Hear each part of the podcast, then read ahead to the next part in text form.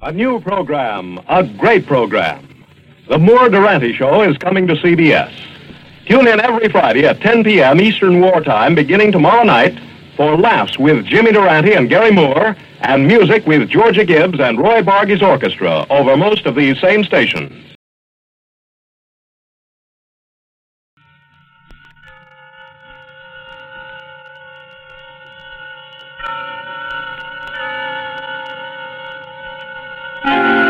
Suspense.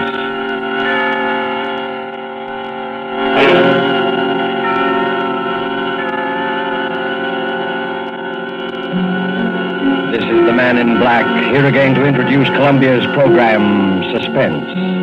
With us again as star is Mr. Orson Welles in the third of four successive appearances for the Suspense audience. And sharing honors with Mr. Welles this evening a lovely and distinguished Hollywood leading lady, Miss Geraldine Fitzgerald. Our play tonight is from a short story by Agatha Christie. And so with Philomel Cottage, and with the performances of Geraldine Fitzgerald as Alex Martin, and of Orson Welles as her devoted husband, Gerald, we again hope to keep you in suspense.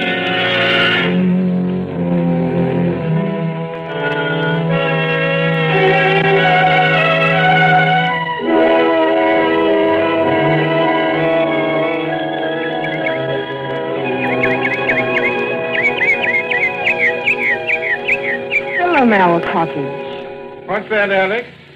I was just reading this sign over the gate. What does Philomel mean? Are you joking? No, really. Why, you little cockney. You've been here for three weeks and you still don't know. Philomel is another name for the bird that's supposed to sing only for lovers. You've been hearing it every twilight. Oh, nightingale. Of course. That sign, Philomel Cottage, is the main reason I wanted this place for us. Glad you bought it. Gerald, this was a 50-50 investment, and you know it. Hmm. Fifty-fifty, a thousand pounds from me and two from you. What else could we do? You couldn't touch any more of your capital at the time, and... Well, when you find a country cottage that combines old world charm with new world plumbing, you want to grab it.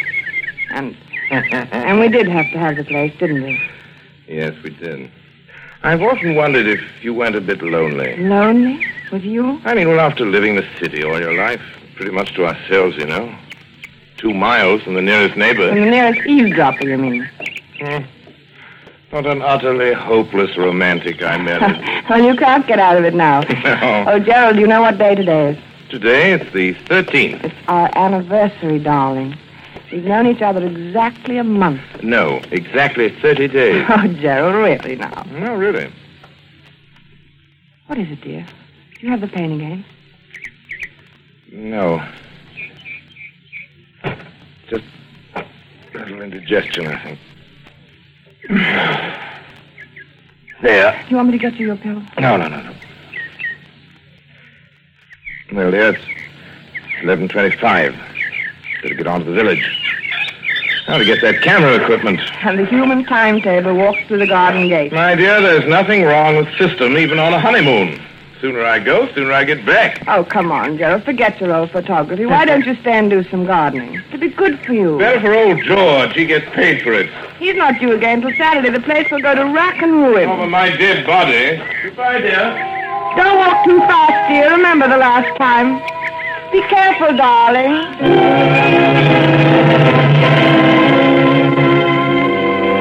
Be careful. It had just slipped out. Be careful. Alex Martin swinging there on the garden gate, smiling out her happiness across a part of England that was as remote and placid as any you'd care to find, wondered why she'd said such a ridiculous thing. If this were London, say, that would have. Hmm. London. And slowly the smile fell away. She knew then that the memory of that last week in London had never really been far from her mind. That and that last talk with Dick on the top deck of the bus crossing Trafalgar Square. She'd never seen him like that before. Gerald Martin. I tell you, Alex, the man's a perfect stranger to you. You know nothing about him. I know that I love him. How can you know in a week? You've only met him. It doesn't take everyone seven years to find out they're in love with a girl. It's meant for me, isn't it? Alex, It's no use. Alex, don't you know what it's been for me not being able to tell you? I couldn't, not with the income I had. Then I decided I couldn't wait anymore, and I was going to tell you anyway. And you know what happened? No, I'm afraid I don't. Oh, yes, you do. That money you inherited. At money from your cousin or uncle or whoever. I don't see what You that- didn't think I could ask you to marry me then, did you? You don't think I could live off your money? I'm sorry, Dick.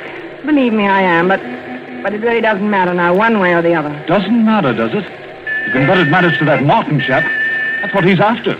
You mark my words, he's after your money. Dick, it might interest you to know that Gerald has money of his own, far more than I have. And more than I have. Maybe that's the difference. I've had enough of this. I'm getting off at the next stop. Alex, please. All right, but let me tell you something. If you think I'm going to let Gerald cut me out and not do anything about it, you're very much mistaken. I'll catch up with him, do you hear? I'll catch up with him if it's the last thing I do.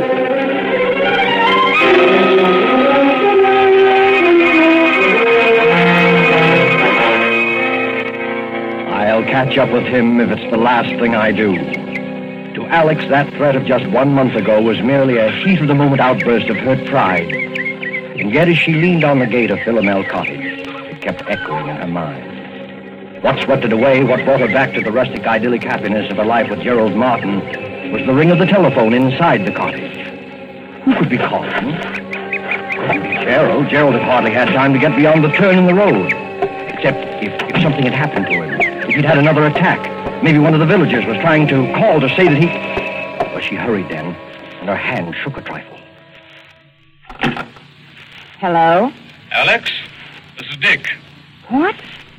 Who did you say? Dick? Why, Alex, what's the matter with your voice? I wouldn't have known it. It's Dick. Dick Windyford. Oh. Well, where are you? The Traveler's Arms. That is the right name, isn't it? Or aren't you acquainted with your village pub? You mean you're here? Yes, I'm on a holiday doing a bit of fishing. Any objection to my looking up you two good people this afternoon? Oh, no. No, no, you mustn't. Why, Alex. I beg your pardon. Bother you if you'd rather I didn't. I'm sorry, Dick. I, I only meant that we'd be away this afternoon. Won't you come this evening? Thanks very much, but I'll probably be away by then. Depends upon whether a pal of mine turns up or not. Goodbye, Alex. Goodbye, Dick, and I hope Uh, that. Best of luck.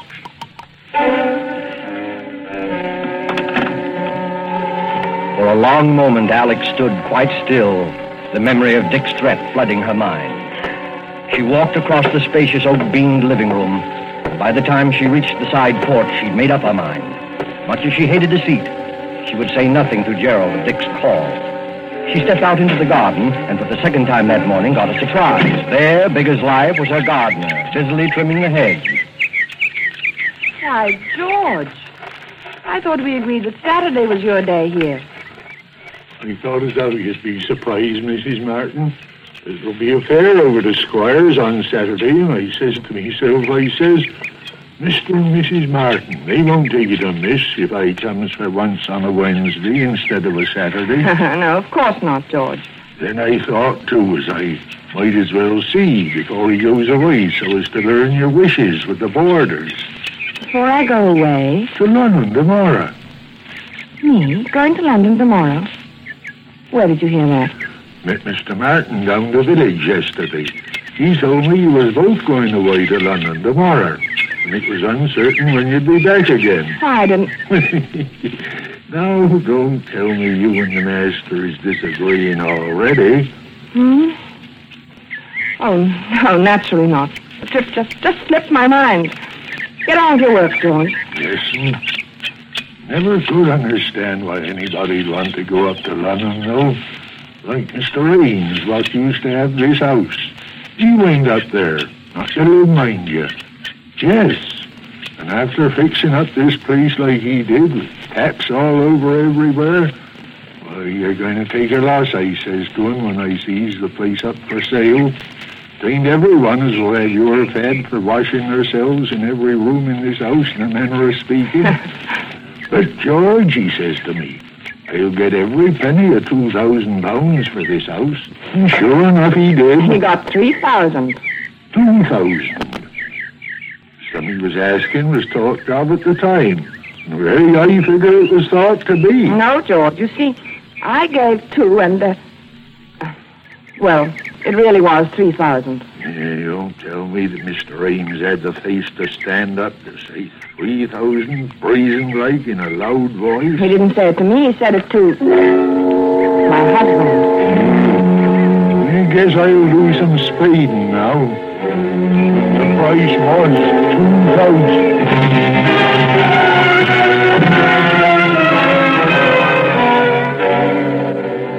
Alex strolled on across the garden. She was conscious of a thin, vague thought struggling to make itself heard. Then, abruptly, it was gone. Her eye had fallen upon a small, dark green object lying in the fur beside one of the flower beds. Gerald's diary. Her husband's pocket diary. She picked it up and opened it, scanning the entries with some amusement, once again reminded of Gerald's enslavement to time and system. It was the entry on page 21 that brought the smile to her face. April 14th. Mary Alex at St. Peter's Church, 2.30. And it was the entry on page 30 that took that smile away. She stared, puzzled, at the date on the page, Wednesday, May 13th. Why, uh, why, that's today. Only one thing was written there in red pencil.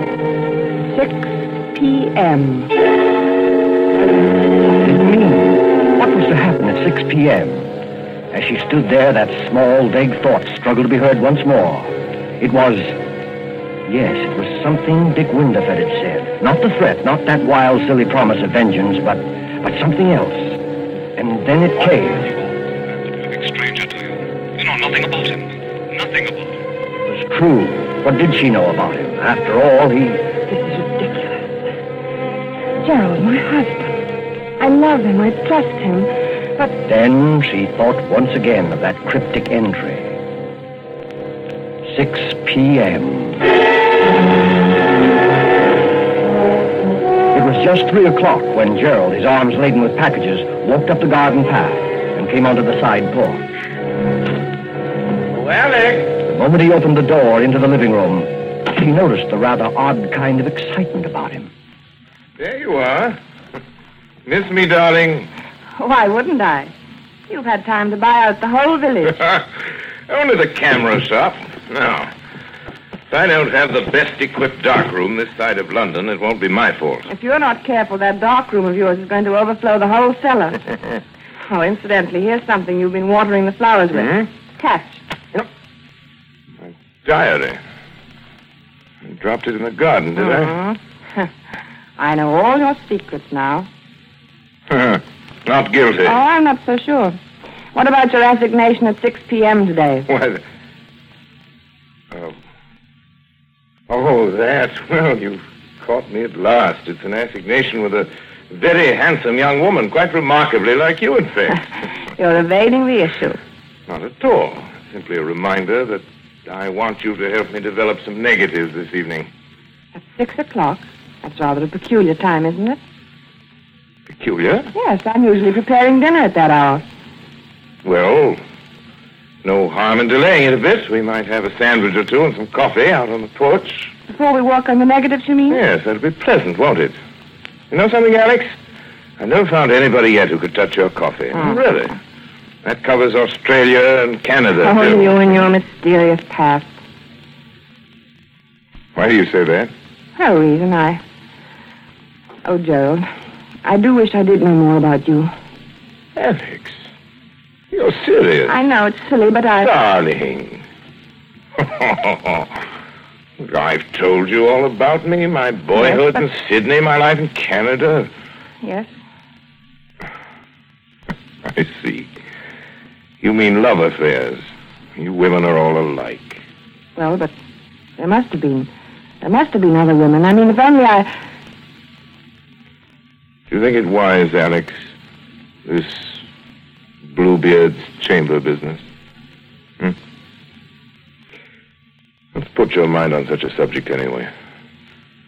Never mentioned it before. Oh, I don't know, Gerald. I've. I've been rather upset all day. I imagine I can thank old George for that. The gardener, you mean? he had some ridiculous idea we were going away to London. He said you told him. Where so. did you see him? He came to work today instead of Saturday. You fool! Gerald. How did he get this collar on? Oh, Gerald, lie down. Uh. Look, lie down here. Here's some water. Here, darling. I'm all right. I'm all right. Sorry. Oh, I'm sorry, darling, getting you all upset. That's Well, because the stupid old gardener. I, I made some weak joke to him about being off to London in the morning. He must have taken it seriously, else he didn't hear properly. You. straightened him out, I suppose. Hardly. You know what a gossip he is. I didn't want the whole village Uh, to think my husband was leaving me in the dark about his plans. Are you all right now? Uh, you. You told him we were going then. Naturally.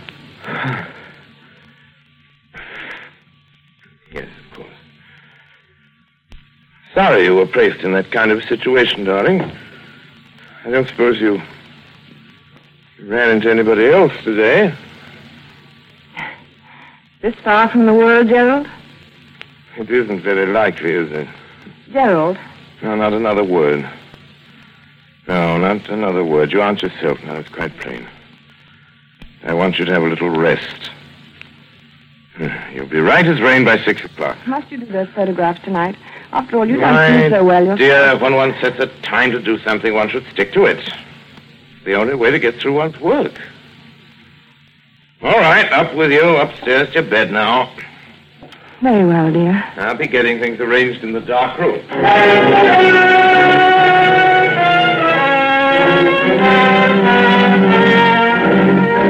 But for Alex, rest was more like a nightmare. Upstairs in her room, she told herself that there was no basis, no basis whatever for her state of mind. Still, the turmoil, the doubt, the odd, unaccountable sense of dread persisted and grew. Grew until. Softly, she opened her door. Stepped out upon the upstairs hallway. Quite clearly, she knew what she must do. Knew she must find some testimony to her husband's past. Something to reassure her. Something to kill that agonizing dread mounting within her. Strangely, she remembered that single locked drawer in Gerald's bureau. She tiptoed to the door at the head of the stairs, opened it, and entered her husband's room. The key, yes, the key. If only she could find the key that locked the drawer. But there was none in sight. She moved to the wardrobe, went through his coat pockets, and then there at her feet, there on the floor, she saw it. Swiftly, she stepped to the bureau, inserted the key, and it worked.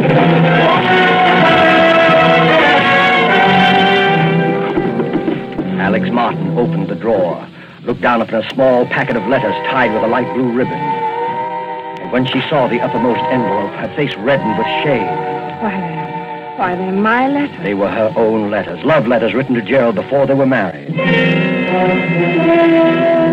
And there was nothing else in the drawer save a roll of ancient faded newspaper clippings. Alex sighed with relief as she glanced at the top clipping. Was from an American paper, and it featured the trial of one Charles Lemaitre, Charles Lemaitre. a notorious swindler and bigamist. A skeleton had been found beneath the floor of his house, and most of the women he'd married had never been heard of again. Another of the clippings described Lemaitre's behavior in court, his interest in the cameras of the news photographers, his sensational escape from prison. Another displayed his picture, a long, bearded, scholarly-looking fellow. It reminded her of someone. But who? She couldn't tell. She glanced at the caption beneath the picture. Modern Bluebeard. Modern Bluebeard. Yes, that's what she read. Her eyes went back to the picture, and in a flash they saw the resemblance. She ran through the other clippings. Dates had been found in the man's pocket diary, dates it was contended when he had done away with his victims. He was an amateur photographer. He was from Sydney, from Canada. He was subject to heart attacks. He was, he was Gerald.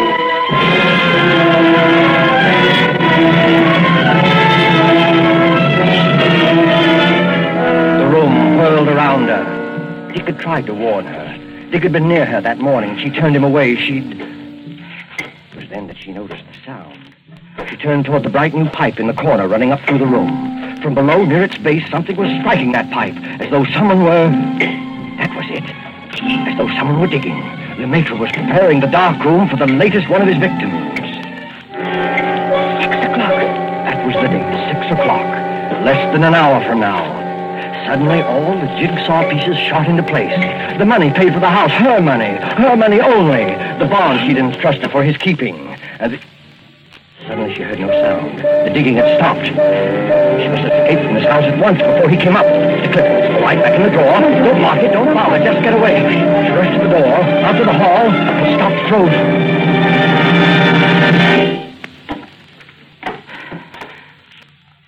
Yes, my dear? Oh, you startled me. I was just trying to find your nail file. Were you, dear? Well, that's nothing to look so guilty about now, is it? Better come on down.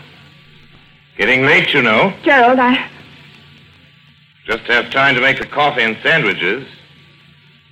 Before we do the pictures, that is. I'll be right down, darling. Oh, soon as but we really mustn't delay, must we? Coming, Alex?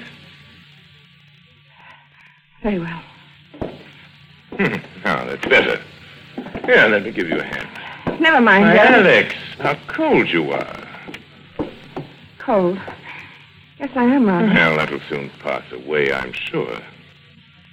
Hurry along, dear. Hurry along? Yes, into the kitchen. Alex, what is the matter? Nothing. I'll be all right. The kitchen. Yes, I'll fix us something in a second. You just sit here in the living room and. No, the porch. That'll be more comfortable, All won't right. it? And I'll be right with you. Splendid, Alex. I'll just. no, of course not. What, Gerald? How rotten of me not to have suggested it. Since you're feeling a bit under par, you can probably do with some help. I'll come with you.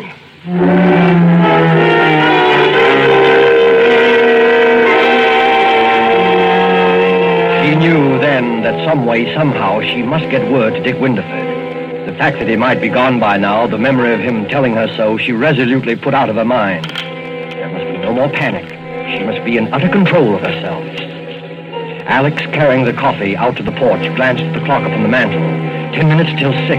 Her very life hung by those next ten minutes, by her ability to think coolly and swiftly, because standing beside her was a man as determined as he was insane. A pity you're so abstracted, my dear. What? Why do you say that? Well, because you're missing the loveliest sight you're ever likely to see again. Look out beyond the garden. First soft shades of twilight. Mm-hmm. Twilight. Over Philomel Cottage. Now, I say, Alex, you are below par. What do you mean? First time you've ever slipped on the coffee. Must have talked in the entire canister. I'll be more careful after this. Oh, dear. That Alex, reminds where are you going? Nothing to get excited about, Gerald. I forgot to order meat for tomorrow. I'm Huh? just going to phone the butcher. The butcher this time of evening. He generally, he generally stays late on Wednesdays. I'll be right back, darling.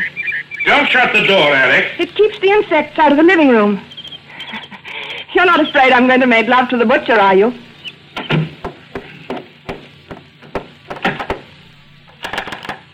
Operator, get me the traveler's arms, please. Hurry. Hello? Traveler's arms? Mr. Windyford, please. Will you see? What? You don't know if he's still there? Well, see, won't you? It's most important. Don't let me disturb you. Well, darling, you do. I hate anyone listening when I telephone. But I do, Gerald, truly. You're quite sure you're really calling the butcher? Why, as a matter of fact, I am not sure. What? What I mean is. What are you talking about? I'm afraid I've got the wrong person. A perfect stranger. Don't understand. Someone I know nothing about. You know nothing about, then why don't you hang up? Here, what's at the end of that wire? Let... Hello? Hello? Dead. All right, my girl. Might as well get started. We're late now. Late? Precisely three minutes past six. Why, Gerald, it won't be six o'clock for eight minutes. Look at the clock there on the mantel. I don't go by that relic. I go by my own Gerald, wristwatch. listen. Stop pacing and listen to me. Well, I don't feel up to it tonight. I'm upset. I'm tired. Alex, I promise you, you won't be a bit tired after it's over. I'm not going to wait one minute longer. I won't do it. Come along, I'm not Alex. coming with you. Come along. No. I'll carry you no. there. You will, you hear? No, stop. You will. I- I've got something to tell you. Something to confess. Confess. Yes, to confess. Something, something I ought to have told you before. I've had, I've had my secret past too, Uh, former lover, I suppose. in a way, but, but something else. You'd call it, yes, I expect you'd call it a crime. Crime? You? Yes, I don't believe it. yes. You better, you better sit down, Gerald. There. I, uh, I told you I'd never been married before. That wasn't entirely true. There, there was a marriage. When I was 22, he was an elderly man with a little property. I induced him to insure his life in my favor. At one time, I was a nurse with with access to a number of poisons. There's one poison, a white powder. It. You know something about poisons, perhaps? No, I know very little about them. This one is very much like. It's absolutely untraceable. Any doctor would give a certificate of heart failure, and that. and that. no. No, I, I can't tell you. No, no. Another time, Gerald. Another time now. I want to hear. How did you get him to take it? How did I get him to take it? I- Yes. Well, I. I always made his coffee for him. Coffee? Yes.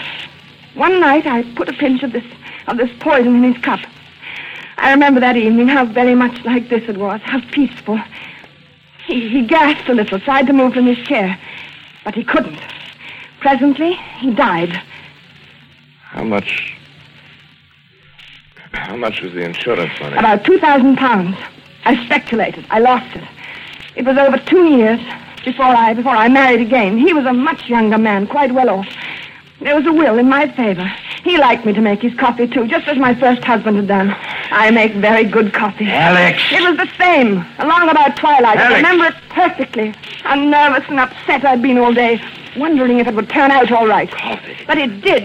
It was the same as the other. He just sat there in his chair and, and he died. Our village doctor pronounced it heart failure. Alex! My husband did have a weak heart, you see, and that and that helped a great deal. Alex, listen! Netted me over four thousand pounds. I didn't speculate. Coffee! That's why it tasted that way. You devil, you poisoned me! You poisoned me! Yes. Yes, I I'll poisoned you. And already the poison is working. I'll You see? kill You can't move from your chair. You're lying. You're lying. I'll kill you! You can't move. You're helpless. Kill you.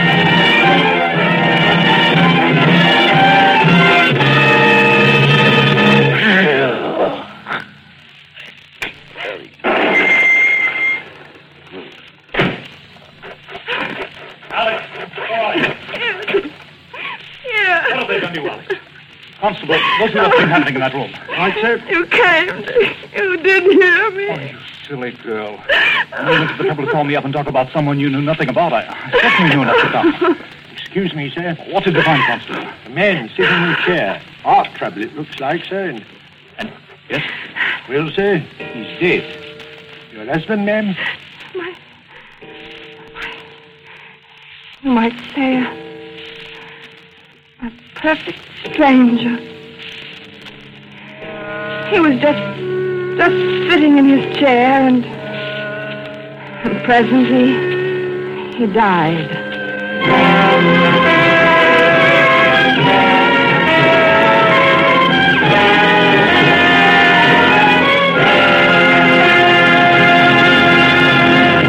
And so closes Philomel Cottage, Agatha Christie's story of love from a stranger, starring Geraldine Fitzgerald and Orson Welles.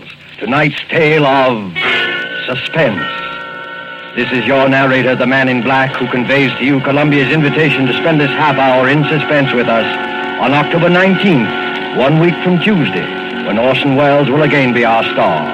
Our next broadcast in the series will be Tuesday, October 19th at 10 o'clock Eastern Wartime, 7 o'clock Pacific Wartime. The producer of Suspense is William Spier, who tonight also directed the broadcast, and who with Wilbur Hatch and Lucien Moraweck, conductor and composer, and Harold Medford, the radio author, collaborated on tonight's Suspense.